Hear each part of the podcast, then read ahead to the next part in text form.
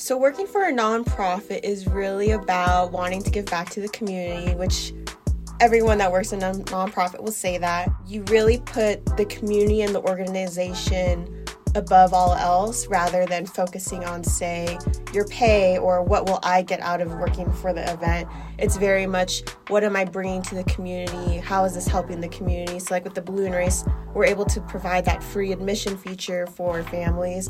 You're listening to the Our Town Reno podcast with KWNKLP 97.7 FM in Reno, Nevada. This week's guest on our podcast is Melissa Ung, the event coordinator for the Great Reno Balloon Race. The 43rd annual Great Reno Balloon Race is already in the works, even though the 42nd just took place last month. Behind this whimsical nonprofit event are people who have dedicated years of their lives to making this magic come to life, especially Melissa Ung. She coordinates everything you could possibly think of that goes into this balloon festival, and she does it all year round with a smile on her face. I'm Mia Wood, your reporter for this episode. First, a word from our sponsor, and then back to this week's episode about the Great Reno Balloon Race with Melissa Ung. Welcome. Hello. We are the Reynolds Media Lab. Media Lab. Podcasts. Client services. Special projects. Documentaries. We are a production center at, At the, the Reynolds Reynolds School, School of of Journalism. The Reynolds Media Lab. Media Lab. Media Lab. This is the Our Town Reno podcast. I'm Mia Wood, your reporter for this week, and we are with Melissa Ung. We will be talking about all things Melissa, hot air balloons, and what really goes into planning an event. So, how have you been, Melissa? I've been good. Post event season has been pretty mellow, nothing happening. So, this is kind of a full circle moment for us. We met because you interviewed me for an internship, and now I'm interviewing you. I was one of Melissa's marketing interns this past summer for the 2023 Great Reno Balloon Race, and it was a good time. We made a good team. so, can you share with us how and why you got into the balloon event planning?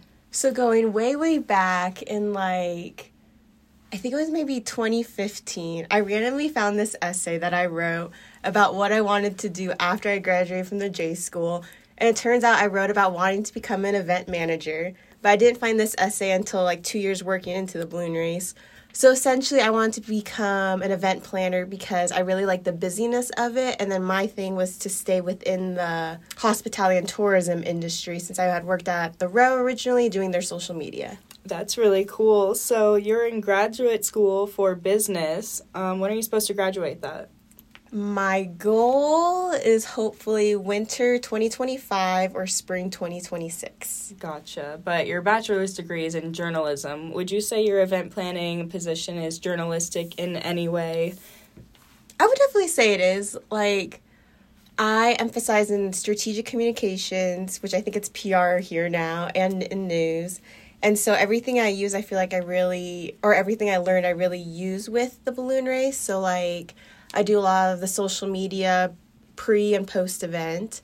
And so everything I learned in school in terms of like writing, proper style, And the newsletters too, and, and the, the, official website. That kind of all helped me in the J school. And then a lot of it was just like the other background things like ethics. Um, there was this book I had read my very first semester of the J school, and it was called uh, I think it was like How to Steal Like an Artist. It was in Todd Phelps' class, and it really like changed my perspective of how to create new ideas because we can't all be original. We kind of take an idea from someone else and make it our own. So it kind of really helped me change my thinking from just being so rigid to like being more fluid.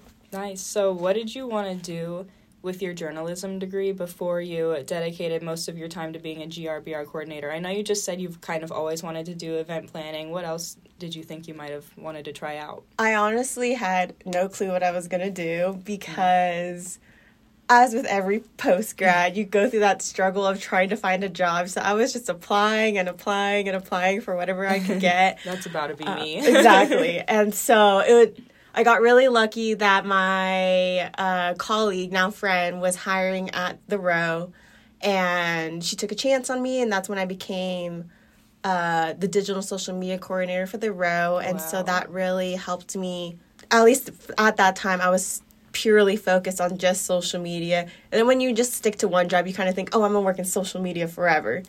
But then it kind of like changed. I see. So, the Great Reno Balloon Race is a nonprofit. Can you explain what it really means to be a nonprofit organization and how it makes you feel to be one of the leaders in an organization like this. So, working for a nonprofit is really about wanting to give back to the community, which everyone that works in a nonprofit will say that.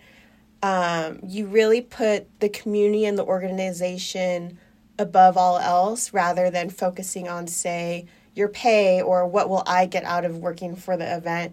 It's very much what am I bringing to the community? How is this helping the community? So, like with the balloon race, we're able to provide that free admission feature for families like things are just getting expensive these days. Just a ticket to go to like say Disneyland is I can't even imagine how expensive it is now Mm-hmm. Probably I don't like go to two hundred dollars Disneyland. or something exactly. like that. Versus at least the balloon race, you can still kind of feel.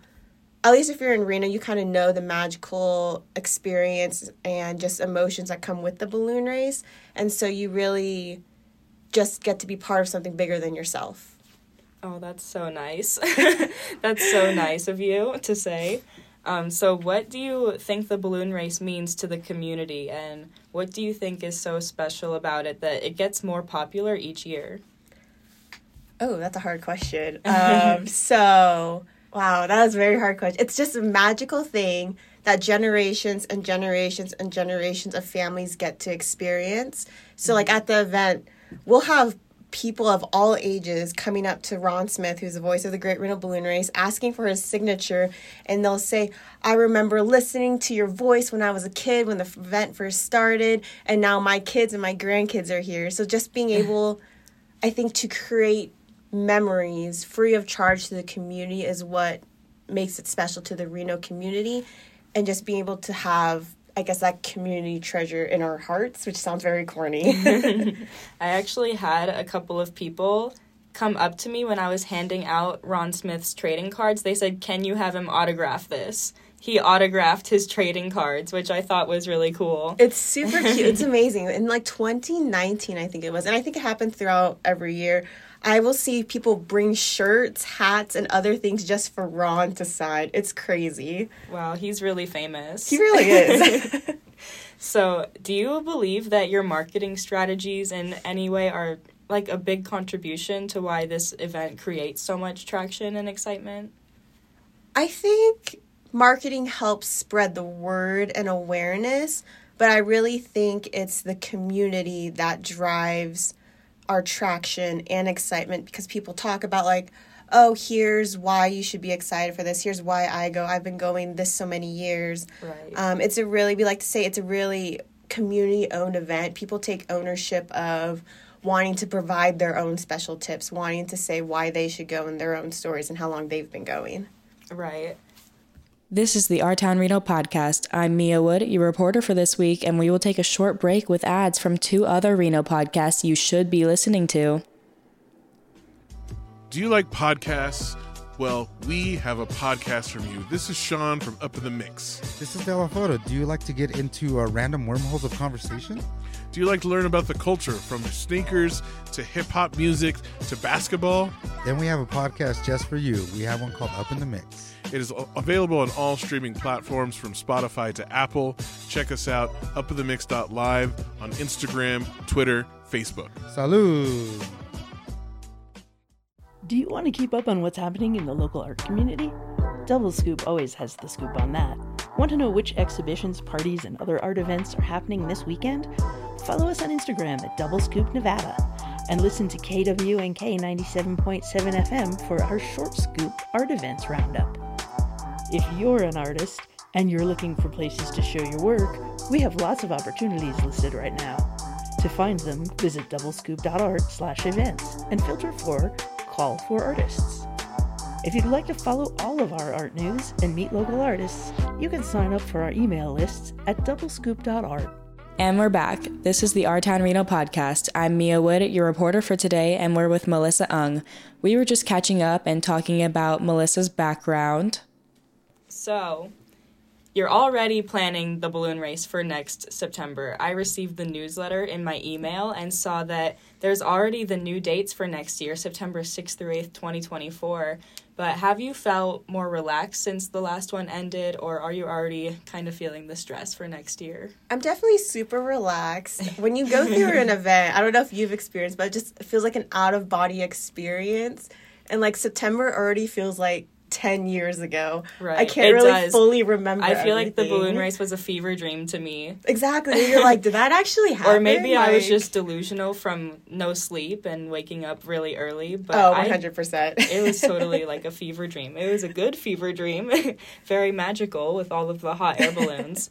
And it was your first year, right? It was Yeah. my first balloon race, which is crazy that you hired me, even though I don't know anything about hot air balloons. But I think that's the best thing for someone to experience and then finally see it. So now you could talk about it once you move wherever you go to, wherever your Right. journey takes you. On my resume forever. Yes. um, can you describe the relief that you feel the day um, the event ends or like the day after? I know I took a fat nap on that Sunday and was just trying to get back to a normal schedule Monday. So, what was your process? I don't know if it's a relief I feel. I think just going back to the other statement I made, it really is an out of body experience where I think after the event ended on that Sunday, I was already like, wow, what are we doing for next year? Like, I'm so excited. We, like, throughout the year, we already start writing things we want to do for the next year. Even during the event, like, little things will happen. We're like, okay, we want to do this for next year. And so we're already always thinking about what we'll do for the next year and so on. And so I guess going back to the question, what's my normal schedule on that Monday? What's super crazy and odd is that it is dead silent on Monday. No phone calls, zero emails. Facebook is quiet. We'll just get I like that's good for you though. It's wild. I saw you were like reposting stories and Mm-hmm. stuff, which is pretty easy. Um, but you were just chilling. Yeah, it's it's really crazy. Like I just can't believe how quiet it gets after an event. It still amazes yeah, me. and you are the you're the woman who knows it all, which probably can get annoying for you. But everyone's like, "Go ask Melissa. She knows. she knows everything." So I could only imagine the peace you probably get from the silence um, from the day after. So It definitely is peaceful, but then sometimes I'm like, why is this Something's- quiet? like, something's this, wrong. is something gonna happen? Like, yeah, something's very wrong here, but it's like, no, it's not. so tell me about what you do throughout the year to plan this event. Like, I know summer is pretty busy, hence, that's why you have interns to assist you, but what do you really do October through April?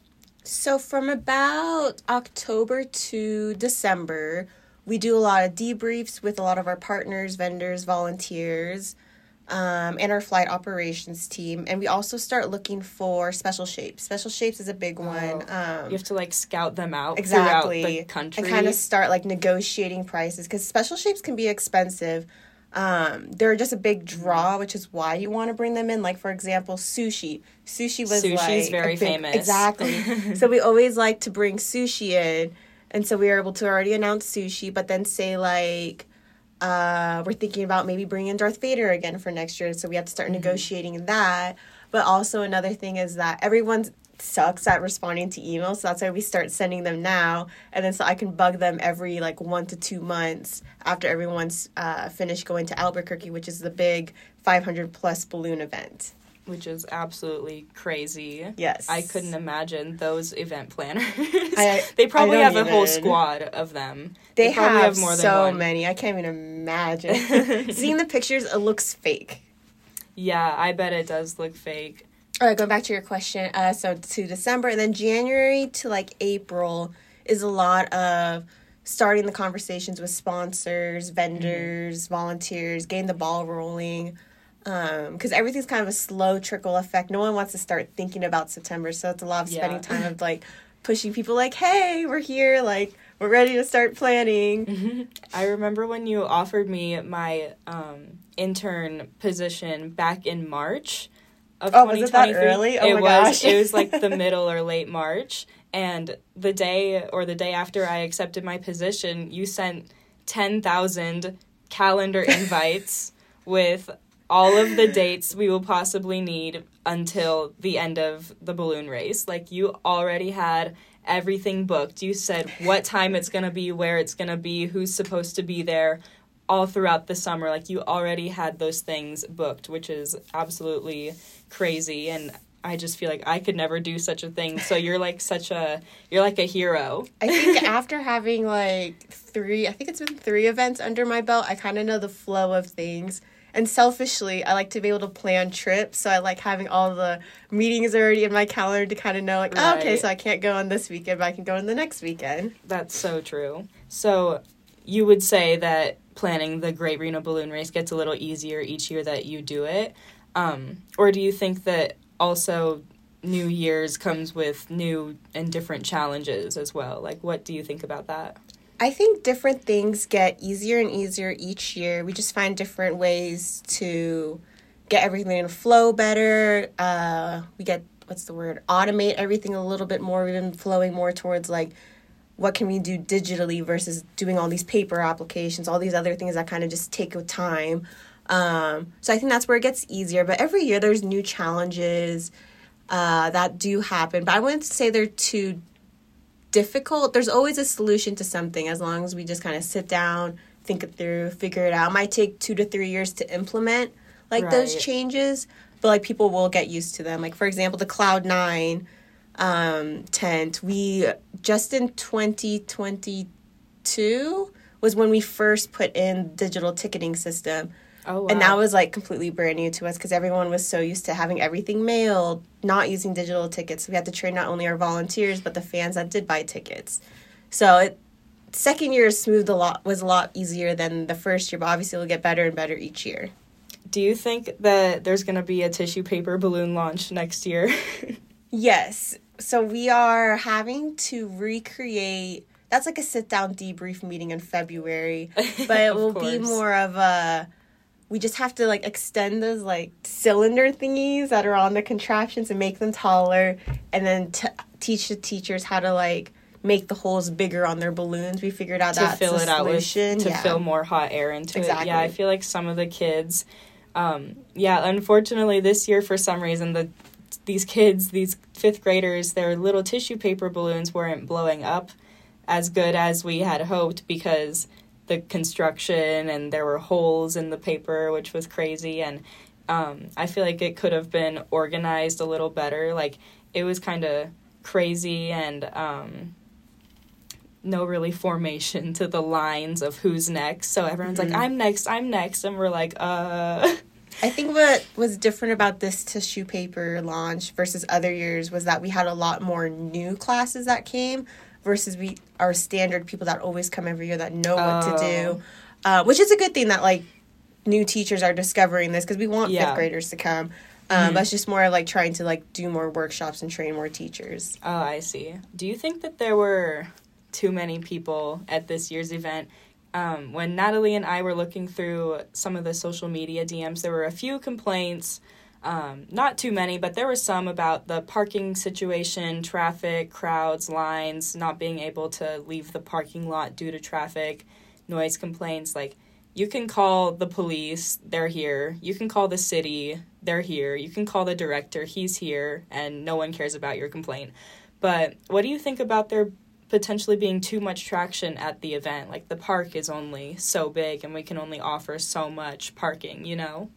Um, I wouldn't say we don't care about their complaints. We do take them all into consideration and look at every. We see everything, we hear everything, we record everything. Um, I wouldn't say the event is too big. It's just more so Reno's growing as we're seeing, and like even when I go to like say the rodeo, for example, it's wild how long it can just take me to get in when it's never been like that before.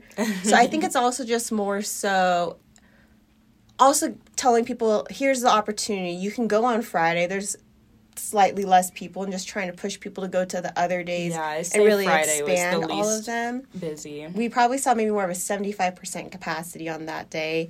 Um, so it's just more so teaching people like hey show up to the event a little bit early claim this kind of spot.